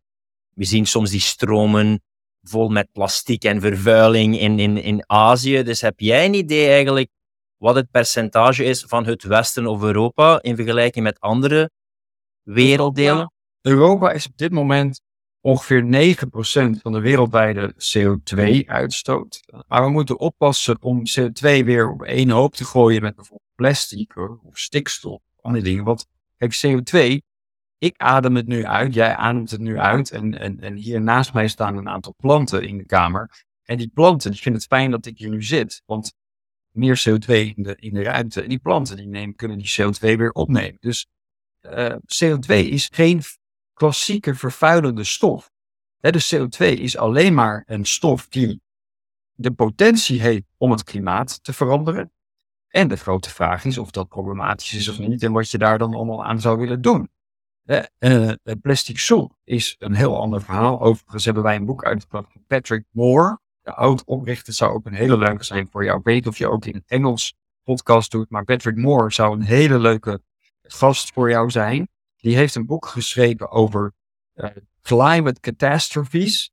En die legt in dat boek uit dat zelfs plastic soep niet bestaat zoals die gebracht is door de media. Door Greenpeace en door de media er wordt gedaan dat er ergens in de grote oceaan, dat al dat plastic zich daar verzamelt en dat je daar in de grote oceaan een soort eiland van plastic zou hebben. Absoluut onzin. Bestaat gewoon niet. Is er plastic in de oceaan? Zeker. Uh, vorige week, twee weken geleden, was er een bericht, notabene van Nederlandse onderzoekers, die zeiden van, oh, we hebben nog eens naar gekeken. Er komt veel minder plastic in de oceanen voor dan we dachten. Echt een factor 10 minder of zo. Ik moet, ik moet het zo moeten nazoeken, maar echt aanzienlijk minder plastic in de oceaan. Dus heel veel van dit soort onderwerpen worden aan alle kanten overdreven. Maar terug naar je vraag. Nederland is 0,3, 0,3 procent van de wereldwijde CO2-uitstoot. Vlaanderen zal nog minder zijn, 0,2 of zo. Uh, Europa is 9 procent. En dat percentage is, omdat wij blijven, wij blijven constant, nee, wij gaan zelfs naar beneden met CO2, hè, want wij reduceren CO2. Dus ons percentage ten opzichte van de rest van de wereld wordt natuurlijk al maar kleiner. China is nog aan het groeien. China is de CO2-uitstoot nog aan het groeien. India is aan het groeien. Brazilië is aan het groeien. Indonesië is aan het groeien. Afrika moet nog beginnen, zou je kunnen zeggen. En dat is een ander moreel, moreel aspect van deze discussie. In Nederland en ook in Vlaanderen neem ik aan, is er nu heel veel aandacht voor ons koloniale verleden. We moeten, hè, we moeten uh, excuses maken aan uh, de landen waar wij uh, in het verleden slaven hebben gehouden en, en dat soort zaken. Nou, oké, okay, prima, daar kan je iets van vinden. Maar as we speak zijn we eigenlijk opnieuw de kol koloniaal gedrag aan het vertonen in die landen. Want wij zeggen nu, het Westen zegt nu in Afrika, oh, jullie hebben energie nodig. Uh, nou, je krijgt van ons geen geld voor een kolencentrale hoor, want wij vinden CO2 uit de kolencentrale vinden we een heel slecht idee. En we, vinden, we willen jullie wel helpen met het bouwen van een windmolen of uh, het aanleggen van een zonnepark. Maar we gaan jullie geen geld geven voor een kolencentrale. Terwijl die kolencentrale op dit moment in, in Afrika een enorme boost zou kunnen geven aan een regionale economie. dus die Afrikanen kunnen dan meer op eigen benen gaan staan. Maar dan zegt het IMF, zegt nee, geen financiering van kolencentrales. Waarom? Klimaat, CO2.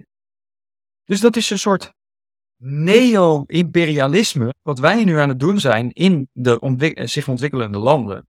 En ondertussen oh, zijn we druk bezig in de, in de media over ons koloniale verleden. Nou, en het, hetzelfde verdrag gaat nu gewoon met een nieuwe agenda. De klimaatagenda gaat gewoon weer van vooraf aan begin. Ik heb twee vragen erover, want ik, weet, ik denk dat ik een beetje weet wat dat jouw strekking is. Want uh, jij hangt met Ridley aan, de Rational Optimist. Je hebt ook uh, Bjorn Lomburg, die dat een uh, analyse gedaan heeft van kostefficiëntie. Waar kunnen we best op inzetten? En zit klimaat hoog op die lijst? Je hebt ook Steven Pinker, dat toont van hoe de wereld eigenlijk meer hoopvol en beter wordt. Ja. Um, heb je dan geen vragen bij de vervuiling dat er bezig is met de planeet en kunnen we daar dan geen dingen doen? Of is, zoals zij zeggen vooral, ja kijk, het belangrijkste is eigenlijk educatie, mensen slimmer maken, dan kunnen ze innoveren en vooral de welvaart verhogen. Want als ze welvaart verhogen, kunnen ze meer milieubewuste keuzes maken en wordt de planeet eigenlijk beter en gezonder. Dus als we willen denken op basis van de meeste effecten voor de inzet, kunnen we eigenlijk daar beter op inzetten. Ik ben, ik ben duidelijk een aanhanger van dat laatste omdat je gewoon, en puur op basis van het verleden. Als je kijkt naar, uh, uh, je hebt uh, Haiti en wat ik nou, na, naast Haiti, is dat Costa Rica? Ehm, nou, in ieder geval, je hebt Haiti en het is een eiland. Heb je Haiti en volgens mij is het Costa Rica. Nou goed. En als je dan kijkt, Haiti is straatarm. En vanuit de satelliet kijk je naar dat land en dan zie je dat het daar echt volledig onderbost is. Is ontzettend veel vervuiling. dus wat je ziet is, armoede geeft vervuiling, geeft uitputting van het landschap. Want mensen moeten die bomen kappen omdat ze gewoon een, hout, een houtvuurtje moeten. dus armoede geeft enorme milieuproblematiek en, en, en, en ook uitputting van de biodiversiteit en dat soort zaken. Het land daarnaast is redelijk welvarend. Er komen veel toeristen en die toeristen willen tropisch oerwoud kunnen ze, willen ze kunnen bezoeken. Nou, en daar staat dus volledige tropisch oerwoud staat overeind enzovoort, enzovoort, enzovoort. Dus ik ben inderdaad een aanhanger van die hypothese dat we geen gezeik, iedereen zo snel mogelijk rijk. De wereld zal welvarend, iedereen op de wereld moet welvarend worden, of moet welvarend kunnen worden. En als we welvarend zijn, dan hebben we ook geld over voor milieu. Want laten we wel wezen, kijk, in Nederland en Vlaanderen en West-Europa, we hebben wel degelijk iets gedaan aan de luchtverontreiniging, de bodemverontreiniging, de verontreiniging van de rivieren, de Rijn en de Maas. Dus, en waarom konden we dat doen? Omdat we voldoende geld hadden voor voedsel, voor een auto, voor een huis. En dat we een paar procent van ons inkomen besteden aan het schoonhouden schoonmaken van onze omgeving. Dat vinden we prettig. Want in onze vrije tijd willen we ook naar de, de, natuur kunnen bezoeken. En dan willen we ook het gevoel hebben van, oh wat fijn, wat is het hier mooi. Wat is het fijn om hier in de natuur te zijn. Maar dat kan je alleen maar permitteren als maatschappij als je voldoende welvaart hebt. En nu is men dus bezig om Afrika, eigenlijk de ontwikkeling, economische ontwikkeling van Afrika, is men aan het remmen. Omdat men Afrika geen kolencentrales gunt. En, en dat vind ik dus echt moreel. Echt, als we dan toch zeggen van de climate issue is een moral issue. En climate injustice, daar heeft de UN het altijd, de Verenigde Naties het over. dan zeg ik van nou, laten we dan hier eens eventjes over gaan hebben. Hebben die mensen in Afrika, hebben die niet ook recht energie? Betaalbare energie, betrouwbare energie. Want als ze nog niet eens een lampje kunnen branden of niet eens een koelkast kunnen hebben, hoe kunnen wij verwachten dat die mensen uh, zich gaan ontwikkelen? Eh, dus dus uh, ja, ik, ja ik, zou dat helemaal om willen draaien. Ja, het is een moral issue, maar het is onze morele plicht om die mensen te helpen om ook voldoende energie uh, te, te, hebben. Als ik jou dan zou samenvatten, en ik ben wel een, een, een voorstander om, om tegen vervuiling in te gaan. Ik had ook het gevoel in de jaren 90 dat het veel meer tegen vervuiling ging en dat de, de, de banner van mensen die daarachter staan en zeggen we moeten iets doen aan vervuiling, als, de welvaartniveau, als het welvaartniveau een bepaald niveau bereikt heeft, zouden we niet, maar dit is heel naïef misschien van mij, in de landen die een bepaald welvaartsstatus hebben, vooral kunnen inzetten op uh, misschien duurzaamheid en anti-vervuiling. In de uh, landen die geen welvaart hebben, vooral proberen de welvaart te stimuleren. En, maar dit gaat de staat niet leuk vinden, in plaats van mensen meer te belasten op impact op het milieu of vervuiling, wat als men mensen een subsidie geeft om op bepaalde stukken land meer bomen te planten? Dat zou je toch ook, denk ik, kunnen uh, aanpakken. Kijk, er zijn allerlei plannen hè, om gewoon uh, bomen aan te planten. Want kijk, bomen aanplanten betekent CO2-opname. Dus dat is één van de manieren om de CO2-toename in de atmosfeer een beetje te remmen. Maar als je dan vervolgens kijkt van wat komt er terecht van die plannen, dan is dat heel weinig. En, en waarom is dat? Nou, puur financieel. Het is puur financieel. Wie gaat dat betalen? Want dat betekent dus dat je het land niet meer gaat exploiteren. Je gaat er niet meer een hotel neerzetten, of een zwembad, of een, een tennisbaan. Nee, je gaat alleen maar dat teruggeven aan de natuur en je gaat er alleen maar bomen neerzetten en iemand moet dat ook beheren. En de, dus als maatschappij moet je dat met z'n allen gaan betalen. Nou, en, daarom, en daarom gebeurt het niet. Maar even terug naar je eerste punt. Want ik denk dat je ook daar um, een beetje ja, niet helemaal een goed beeld hebt van waar we staan. Kijk, in mijn optiek is uh, uh, uh, Nederland, en Vlaanderen, Duitsland, is gewoon, wij, wij zijn gewoon schoon.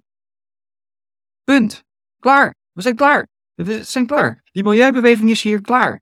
Dus die milieubeweging moet zijn koffers pakken en die moet naar India gaan en die moet naar China gaan, waar je nog vervuiling hebt. Echte vervuiling. Fabrieken die hun giftige stoffen lozen op het grondwater. Ja, dat is vervuiling. Dat wil je niet. Het Westen heeft vanwege de welvaart hebben dat aangepakt. Die zeggen van, hé, hey, als jij fabriek bent en je vervuilt het grondwater, dan krijg je een boete. En als je dan nog niet ophoudt, dan gaan we de deuren sluiten. Maar de vervuiling in Nederland is gewoon opgelost. Die is gewoon weg. Alles wat je er nu nog over hoort, is gewoon hysterie. Stikstofcrisis, dat is gewoon hysterie. Dat is gewoon opgeblazen uh, een probleem creëren dat er niet is. Zwaveldioxide, stikstofoxide, al die dingen. Nederland is, de vervuiling in Nederland is nog maar een paar procent van wat het in de jaren zeventig was. En dan kan je zeggen, die laatste paar procent wil ik ook nog wegtellen. Maar kom aan jongens, uh, jij eet ook wel eens een keer een frietje. Als jij heel gezond wil eten, dan eet je ook wel eens een keer een frietje. Dan ga je ook niet zeggen, nee, ik wil 100% van de tijd, wil ik precies het goede doen. Nee, we kunnen toch nog wel enige, we kunnen toch wel accepteren dat we met z'n allen iets van hè, een, een, stoffen produceren die, die, die we idealiter, we gaan toch niet een soort zero tolerance uh, gebruiken. Dat is niet dat is niet haalbaar. Want dan... Enkel zero tolerance voor afwijkende opinies, denk ik dan. Ik heb nog een vraag ook gehad van iemand anders. En als mensen trouwens de podcast willen steunen en een unieke vraag willen insturen, kan je gaan naar hetehangijzers.com slash steun. Zo kunnen we ook onafhankelijk onze mening blijven zeggen en spreken. Iemand had de vraag van, dit hele klimaatdebat, is dit een westers fenomeen? Net zoals die hele identiteitspolitiek vooral een fenomeen is dat in het Westen besproken wordt? Of leeft dit ook in bepaalde andere delen van de wereld? Dat is een hele goede vraag. En het antwoord is ja, het is volledig westers fenomeen. Dus het is Europa, Amerika, Canada, Australië. Dat zijn de landen die, deze, die dit geagendeerd hebben en die dit blijven pushen. En de andere landen in de wereld die doen mee, zolang ze daar voordeel van denken te kunnen hebben. He, dus Tuvalu doet mee, want Tuvalu zegt, wij lopen onder water en het is jullie schuld. Kunnen wij even vangen kunnen wij nu met z'n allen even mogelijk... Dat is dat eilandje dat ergens in een documentaire naar boven kwam. Niet, dat ging verdwijnen. En dat ik gelezen had een aantal jaar geleden, denk ik, dat het niet verdwenen is. Nee, sterker nog, die eilanden, dat zijn koraaleilanden. En die, kora en die koraaleilanden, die groeien zelfs. Ja, die groeien zelfs. Koraaleilanden kunnen heel goed meegroeien met, met, met, met de zeespiegelstijging als het niet al te hard gaat. En hij gaat niet al te hard. Dus dus die landen en Rusland, bijvoorbeeld Rusland deed uiteindelijk mee aan het Kyoto-protocol. Nou, Rusland heeft heel lang gepijneld. Oh, we willen eigenlijk niet, maar klinkt nou, oké, we doen mee. Waarom deed Rusland mee? Vanwege het Clean Development Mechanism, CDM. Wat was het Clean Development Mechanism? dat stelde dat bijvoorbeeld Nederland, Nederland kon geld geven aan Rusland. En Rusland ging dan een bepaalde fabriek sluiten of een bepaalde fabriek efficiënter maken. En de CO2, de CO2 die Rusland daarmee reduceerde, kon Nederland opvoeren als, kijk, dat hebben wij bewerkstelligd. Weet je wat de link hier is trouwens met wat we tevoren over praten? Met de aflaat die je Ja. kon kopen van de pauzen. En dat is ook een van de dingen dat Luther tegenop constant kwam van kijk, wil je een goed persoon zijn, je kan je het gewoon afkopen. Dat is precies in, in mijn boek De Staat van het Klimaat. Noem ik de aflaat al de, als een moderne, eh, de moderne variant van de aflaat. Het mooiste voorbeeld voor de burger is als je gaat vliegen, dan kun je je CO2-uitstoot kun je compenseren. Ik neem aan dat het bij jullie ook kan in Vlaanderen. Dan kun je dat compenseren. Dus dan zeg je, nou, ik vlieg naar New York. Zoveel CO2-uitstoot is daarmee gemoeid. Ik, ik betaal 10 of 20 euro. En die 20 euro die wordt dan eh, besteed aan bomen aanplant ergens in Afrika, ik noem maar wat. En daarmee heb ik mijn CO2-uitstoot afgekocht en daarmee ook mijn vliegschaamte. Hè, ik kan met goed fatsoen in het vliegtuig stappen, want ik heb mijn aflaat eh, betaald aan de, aan de moderne klimaatcare. Wat zit er achter het broeikassa-effect? Namelijk het feit dat zoveel biljonairs en andere mensen, hooggeplaatsten, zo hard inzetten op die klimaatagenda.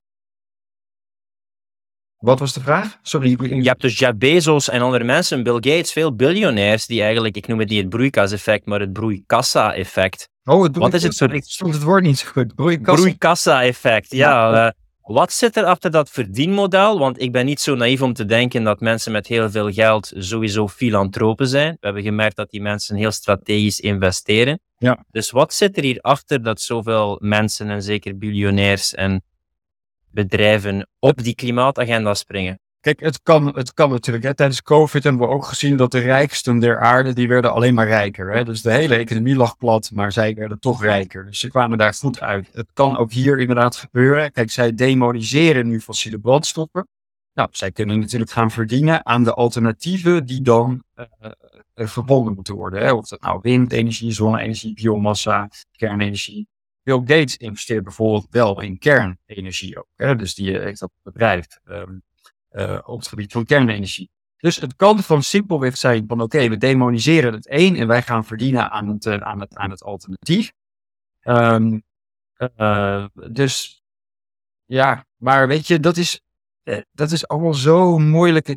Ik, ik zeg vaak, we hebben tientallen mensen nodig, wetenschaps, wetenschapsfilosofen, sociologen, geschiedkundigen, die historisch onderzoek gaan doen naar waar komt dit nu vandaan? Hè? Wie, wie hebben hier een belangrijke rol gespeeld om dit zo hoog op de internationale agenda te krijgen? Want wetenschappelijk zie ik niet de aanleiding. Denk van, nou ja, oké, ja, CO2, stokje, eh, kan wat doen, maar het ziet er niet zo bijzonder uit allemaal. Het ziet er niet spannend uit. Maar zij zijn erin geslaagd om het wereldwijd hoog op de agenda te krijgen. Dus ik ben het helemaal met jou eens. Dan moeten er andere belangen zijn.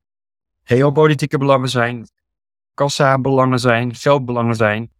Maar weet je, ik, ga er niet heel erg over speculeren. Ik denk wel dat je daar moet zoeken. Net, dat denk jij ook. Ik denk dat je daar moet zoeken. Maar er moeten dus veel meer mensen eh, onderzoek gaan doen. Ik, denk dat mensen daar moeten gaan promoveren. En je moet een complete PhD-dissertation moet je gaan schrijven over waar komt de klimaatagenda vandaan? Wie zijn belangrijke spelers geweest? Ja, jij noemt dat Jeff Bezos, maar in mijn optiek, er is een Zweedse onderzoeker, die zou ook een leuke gast zijn voor jou, Jacob Noordangaard. En die heeft een heel proefschrift geschreven over de Rockefellers. En de Rockefellers hebben aantoonbaar heel veel energie gestoken in uh, het klimaatverhaal. Nou, Rockefeller trouwens van Standard Oil, de olieindustrie. Exact, exact. Dus eerst olie, daarna banken. Uh, en, en, nu aanjager van, uh, van, van klimaat. Dus, en ook, ook aanjager van global government. Dus de Rockefellers, die hebben, wat ik, wat ik uit dat proefschrift opmaakte, was dat zij waren voorstander van de Verenigde Naties na de Tweede Wereldoorlog. En het gebouw van de Verenigde Naties in New York is een gebouw van de Rockefellers. De Rockefellers zeiden, jongens, kom naar New York, hier hebben jullie een gebouw. Dus uh, toen zij dat alleen vanuit filantropische overwegingen of spelen daar ook andere belangen mee? Dat zijn belangrijke vragen waarop ik nu niet meteen het antwoord heb, maar er zou veel... Eén is dat ik wel kan begrijpen en dat is waarom, ja, als je, als je een wereldregering wilt, eh, waarom wil je een wereldregering? Omdat als je veel macht hebt, wil je macht centraliseren en hoe gecentraliseerder dat is, hoe beter. Maar om dat te kunnen doen, heb je eigenlijk een groot probleem nodig. En om een wereldregering te hebben, heb je eigenlijk een wereldprobleem nodig. En dan kom je vlug uit op het klimaat is een wereldsfenomeen, op invasie van aliens, dan heb je natuurlijk iets nodig als mensenras, dus dat is ook een wereldwijd fenomeen.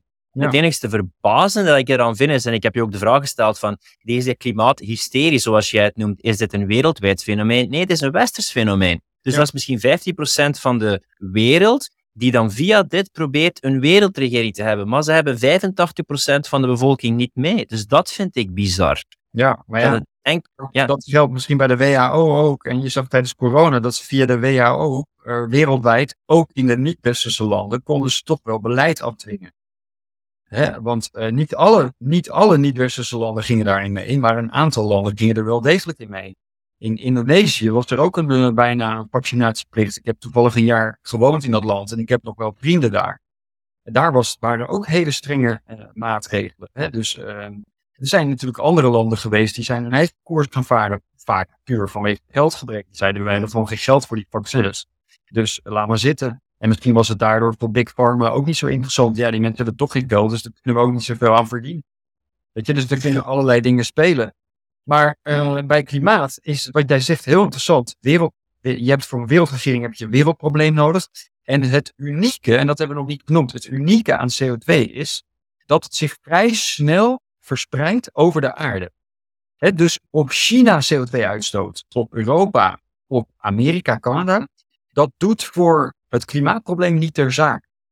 dus Europa kan naar nul gaan, maar als China uh, al die uitstoot van Europa gewoon overneemt en China blijft dat gewoon uitstoten, dan verspreidt dat zich even snel over de aarde. En dus het klimaatprobleem blijft dan even groot. Ja, en jij houdt ook van het boek 1984. Het is ook het beste uh, non-fictie-fictieboek, laten we zeggen. Daar spreken ze ook over de Eternal War, hè? de eeuwige oorlog. En dit is niet, als het een probleem is, is het niet een probleem dat opgelost gaat worden op vijf jaar of één generatie. Dus dat creëert ook die eeuwige oorlog. En houdt het gaande natuurlijk, op een langere termijn. Dat is het mooie van klimaat, hè? dus er is altijd wel iets te melden. Dus nu dit jaar is Antarctica, wat weinig, is weinig zeeijs op Antarctica. Nou, nu alle aandacht naar Antarctica. De Noordpool had een koude, koude zomer.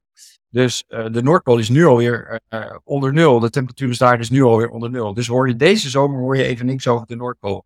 Daar ging mijn verhaal in, bij, jullie, bij jullie vorige week in, in Brussel ging daar ook over. dat de media je kan altijd iets eruit pikken. De bosbranden in Hawaii, de, de, de, de hitterecords in Zuid-Europa. Er is altijd wel iets gaande wat je weer kunt koppelen aan uh, het klimaat. Wel, je hebt zo'n hele leuke meme dat ik zag. Dus uh, je zag er iemand die uh, in een zetel zat naar tv aan het kijken. En je ziet dus duidelijk door het raam zie je het zonnetje schijnen. Maar op tv regent het, dus die persoon in de zetel zat daar met een paraplu boven zijn hoofd. Wel, diezelfde cognitieve dissonantie zie ik voor een stuk met corona. Van het is een dodelijke virus en je ziet eigenlijk in je naaste omgeving heel weinig mensen buiten de verwachte categorie mensen doodvallen, neervallen, sterven. Hetzelfde ook met een van de verschrikkelijke zomers in Nederland en Vlaanderen met echt lage, slechte temperaturen. En dan kijk je naar tv en dan is het van, ja, klimaatopwarming hier. Dus er is wel een soort van cognitieve dissonantie tussen wat je ziet in je omgeving en dan wat je uitvergroot ziet op die bijna Dante's Inferno, oranje-rood kaarten, dat je bijna in de hel aan het ronddwalen bent dat je op tv ziet. Ja, nee, helemaal mee eens. Dat is een prachtige cartoon uh, die je beschrijft. En, en zo werkt het inderdaad. De, de media als uh, echokamer, als uitvergroten van een bepaald uh, narratief. En mensen hebben niet de tijd en ook niet de kennis om dat allemaal te checken natuurlijk. Dat geldt voor mij op andere onderwerpen ook ik ben ook geen expert op de euro. En ik hoor wel dat er allemaal problemen zijn met de euro. Maar ik kan het ook moeilijker uh, duiden. Het enige is dat ik nu, doordat ik al zo kritisch naar klimaat kijk en ook naar corona, dat ik denk, bij, bij veel onderwerpen denk ik wel meteen, hmm, zal het wel kloppen? Wat is de andere kant van dit verhaal? dus ik heb nu al een soort van gut feeling van nou, er zal ook wel weer een hele andere kant aan deze medaille zitten. Maar Propaganda werkt altijd. Propaganda werkt altijd. Ik, toen ik in, een mooi voorbeeld, toen ik in Indonesië woonde, toen woonde ik bij een, uh, een man in huis in Bandung, Bandung, een paar uur van Jakarta. En die was opgeleid als microbioloog in Nederland, vlak na de Tweede Wereldoorlog. Hij was toen in, in de zee. En ik kwam daar via de, de vader van mijn beste vriend. Dus het was, het was een hele goede vriend van de vader van mijn beste vriend in Nederland. En ik zat bij hem in huis en we keken naar de Indonesische staatstelevisie. De jaren 90 onder president Suharto. Dat is een dictator. Er waren onlusten in Oost-Timor. Oost-Timor waren de opstandelingen die wilden een eigen staat. En wat het leger daar deed, was gewoon hardhandig onderdrukken. Dus er werden gewoon mensen vermoord in Oost-Timor. In Nederland was dat op het journaal. Dus die vriend van hem uit Nederland, die belde af en toe met hem. En die zei, jeetje, heb je dat gezien wat er in Oost-Timor allemaal gaande is? Die mensen worden daar gewoon vermoord. Die Indonesiërs worden gewoon vermoord door het leger van Zorko. Die man in Bandung, bij wie ik woonde, die kon het niet geloven. Die kon het gewoon niet geloven. Die zei, nee, nee, nee, dat is niet waar. Dat heb je keer begrepen. En dat is gewoon doordat hij iedere dag naar de staatstelevisie keek, had hij gewoon dat verhaal van de, van, van, van, van de, van de staat. Namelijk, nee, wij, het leven is daar alleen maar om de rust te bewaken. En wij zorgen dat het allemaal niet uit de hand loopt. Maar ja, het is allemaal. Dat, dat is het verhaal wat ik verteld heb. En hij kon het niet geloven. Dus propaganda werkt altijd. Niemand, ik denk dat bijna niemand zich daar deze kan verweren. Ik had ook een interessant filmpje is van die, je hebt nu heel klimaatactivisten, je hebt die van Extinction Rebellion, Job Stop Oil, en misschien kan ik het zetten op die video voor mensen die het uh, bekijken op YouTube. Vergeet zeker ook niet op Rumble te subscriben, want als ik ooit verwijderd word, dan kan je mij daar vinden. En daar zag je dus, je kent dat wel, die acties dat ze een schilderij willen bekladden. Ja. En daar had je een filmpje en ze zoomden uit en daar zat gewoon al een race fotografen klaar aan het wachten tot die mensen hun actie zouden doen. Kan jij je voorstellen dat jij een standpunt wil maken en dat je gewoon vrijuit je ding kan doen? Niemand houdt je tegen. Ze wachten zelf om het te kunnen fotograferen. Ja. Dus ik vraag me af van hoe kan dit eigenlijk? Dit kan blijkbaar enkel met klimaat dat je iets kan verstoren. Ik vraag me af van wat gebeurt er dan met hen? Worden die dan vrijgekocht of moeten die geen gigantische boete betalen? Weet jij daar iets van wie dat erachter zit en hoe dat eigenlijk mogelijk is? In, in Nederland zijn er ook acties geweest. Hè? Ook de, bij ons de A12, de snelweg de A12 bij Den Haag, zijn meerdere keren geblokkeerd door Extinction Rebellion. En daar zijn wel behoorlijk wat mensen opgepakt en er zijn nu ook een aantal mensen veroordeeld. Dus dat is, vind ik, een hele goede zaak. Want als jij gewoon de wet overtreedt, wie je ook bent en wat je standpunt ook is, dan moet je gewoon eh, daarvoor boeten. En, maar dat wordt dan heel verontwaardigd over gedaan. Hè, die mensen zouden allemaal vrijgesproken moeten worden. Ja, nou, zo wist ik er nog wel een paar. Dan kan ik ook wel gaan demonstreren voor mijn goede zaak. En de wet overtreden, weet je wel. Dus, maar ik weet niet hoe het in Engeland is. Ik weet niet of ze in Engeland, uh, of ze ook daar uitgepakt worden. Uh, ja, ik weet het niet. Ik, hoop, ik hoop het wel. Uh, het, het kan van kwaad tot erger worden. Een van de laatste vragen die ik voor je heb. Hoe zijn eigenlijk de afgelopen jaren voor jou geweest? Als wetenschapper, kritisch denker en ja, je doet het met een passie, je doet genoeg research. Hoe is het persoonlijk voor jou geweest? Um, nou, het, het, het, voelt wel als een persoonlijke missie. Ik ben hier in 2005 ben ik hiermee begonnen. Bij toeval ben ik in het onderwerp geraakt. En toen had ik een wereldprimeur met een artikel over de hockeystick grafiek. En um, ik won een prijs, maar ik kreeg ook meteen heel veel kritiek. En mensen begonnen mij meteen uh, klimaatskepticus te noemen en allemaal dat soort dingen. En eigenlijk die reactie op het, op het verhaal, hè, want het verhaal staat nog steeds als een huis, het is nooit weer lekt. Maar het KNMI in Nederland heeft er ook nooit uh, uh, iets mee gedaan. Ze hebben niet gezegd, oh ja, wij zaten fout. En toen dacht ik van, hé, dat is gek. Want ik was toen nog wel zo naïef dat ik dacht van, nou, oké, we hebben nu een fout aangetoond in de klimaatwetenschap. Nu gaan ze dat rek zetten. Ze gaan de fout erkennen. En dan kunnen we move on. Maar dat gebeurde dus niet. En dat triggerde mij pas echt om te zeggen van, oh, maar wacht even, dan moet ik hier meer onderzoek gaan doen. Want hoe zit het dan met andere claims uit die hele klimaatwereld? Nou, en dat is dus wel een soort van missie geworden. En dat gaat een beetje met ups en downs. Mijn boek, De Staat van het Klimaat, werd destijds nog best wel goed besproken in de, in de media. Diederik Samson, die nu in Brussel zit bij, uh, bij, bij Frans Timmermans, die heeft zijn boek in ontvangst genomen. Die was best lovend. Ook al heeft hij een andere mening, was hij toch wel lovend. Maar daarna zijn er ook periodes geweest dat klimaatskeptici weer heel erg onder vuur genomen worden. Het werd erger na Parijs, het Parijs Klimaatakkoord in 2015. Toen was het echt, oké Marcel, de science is settled. Stop ermee. We gaan niet meer met jou in discussie. Uh, we moeten nu gewoon door.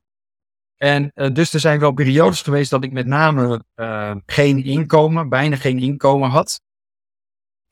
Dus dat is de moderne inquisitie, zou ik zeggen. In Nederland is de moderne inquisitie is zorgen dat de persoon geen geld krijgt.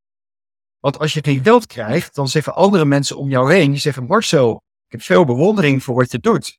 Maar ik ga zelf mijn nek niet uitsteken, want ik heb een huis en ik heb een gezin en ik heb een auto en ik heb een hypotheek. Ik, ik, ja, ik, ik durf dat niet. dus dat is de moderne inquisitie om te zorgen dat niet veel meer mensen hetzelfde doen als wat ik doe. En ik heb daar gegeven moment voor gekozen. Uh, ik heb een hele lieve vrouw die heeft gezegd van nou Marcel, als dat jouw missie is en we kunnen overleven, dan dan moet jij gewoon dat doen. Daar steun ik je in. We hebben moeilijke jaren gehad financieel en nu heb ik de stichting Clintel opgezet. En vanuit de stichting wordt het iets makkelijker om toch donaties te werven. Te zeggen van jongens, we hebben een stichting nu. Steun de goede zaak. Steun ons werk. En vanuit de stichting. Dus nu heb ik het financieel iets, iets beter dan, dan, dan tien jaar geleden, vijf jaar geleden. Uh, maar het is, het is uphill battle. Het is, het is, een, het is een enorme interessante, het is een super interessante weg. Want doordat je tegen de stroom ingaat, ontmoet je ook al die krachten. En het leert je dus veel meer over de samenleving dan als je met de stroom meegaat. Dan denk je, ja jongens, wat zeuren nou, het gaat allemaal prima. We hebben het toch goed met z'n allen. We gaan lekker op vakantie, we gaan lekker wintersport. Waar maken we ons druk om? Het gaat, het gaat fantastisch. Als je er tegen ingaat, dan merk je wat de werkelijke krachten zijn die in de samenleving spelen. Dus ik vond het super boeiend. Ik zou het zo weer overdoen, maar het was niet altijd makkelijk. Ik denk, ik kan me voorstellen en ik denk dat het belangrijk is, dat is toch een keuze die ik ook maak, van uh, bewust je aandacht en ook met je portemonnee aandacht te geven aan mensen die veel opgeofferd hebben of tegen de stroming ingaan. Want hoe je ook denkt over geld en uh, vermogen, vermogen geeft je ook het vermogen om dingen anders te kunnen doen. Dus als je mijn podcast leuk vindt of als je Marcel zijn werk wil steunen, uh, financieel geeft het ook veel mogelijkheden om meer mensen te bereiken en uh, de boodschap te verspreiden. Als mensen meer willen weten over jouw werk, je stichting, je boek en alle activiteiten die je doet, waar kunnen ze meer te weten komen? Uh, in het Nederlands kunnen ze naar clintel.nl gaan. In het Engels naar clintel.org. En daar staat ook onze World Climate Declaration. Um, dus ja, en daar staan ook alle informatie over onze. Uh, het, uh, we hebben recent een boek gepubliceerd over het IPCC. The Pros and Climate Views of the IPCC. Dat wordt wereldwijd nu bij ons besteld. Ik moet, dit weekend moet ik weer signeren en moet ik het weer op de post doen naar de hele wereld. Dus dat is wel heel leuk om te zien dat we nu wereldwijd eigenlijk steeds meer aanhangers uh, krijgen. Die Nobelprijswinnaar John Clauser, die vorige week zich ook bij ons heeft aangesloten. Dat zijn echt enorm belangrijke momenten. Omdat uh, dan denken andere mensen van, nou kijk, als die Nobelprijswinnaar dit durft, dan moet ik het ook durven. Want het is vaak een kwestie van durven. Ik denk dat er, ik denk dat minimaal de helft van de bevolking het met ons eens is. Alleen heel veel mensen durven zich niet uit te spreken, omdat ze bang zijn voor de, voor de gevolgen die het voor ze kan, kan hebben. En ja, dat is super jammer. Dus maar met hoe meer we zijn, op een gegeven moment kunnen ze er niet meer omheen. Dus we zullen dat toch op die manier uh, massa moeten vormen. Een positieve massavorming en een, een, een, beter een uitgesproken minderheid die dan uh, de stille meerderheid aanspreekt dan uh, je niet uit te spreken. Ik wil je bedanken voor je inzet en ik wens je veel succes om een andere stem te laten horen in dit debat. Ik denk dat het meer dan ooit nodig is. Bedankt Marcel. Vind je het leuk wat we doen en wil je het vrije woord ondersteunen? Ga dan naar hetehangijzers.com slash steun en word lid of doneer, zodat we onafhankelijk open gesprekken kunnen blijven voeren. En wens je meer impact en meer vrijheid te creëren als coach? Ga dan naar clientcloser.com slash start en ontdek hoe jij misschien onze volgende rebel met een missie wordt.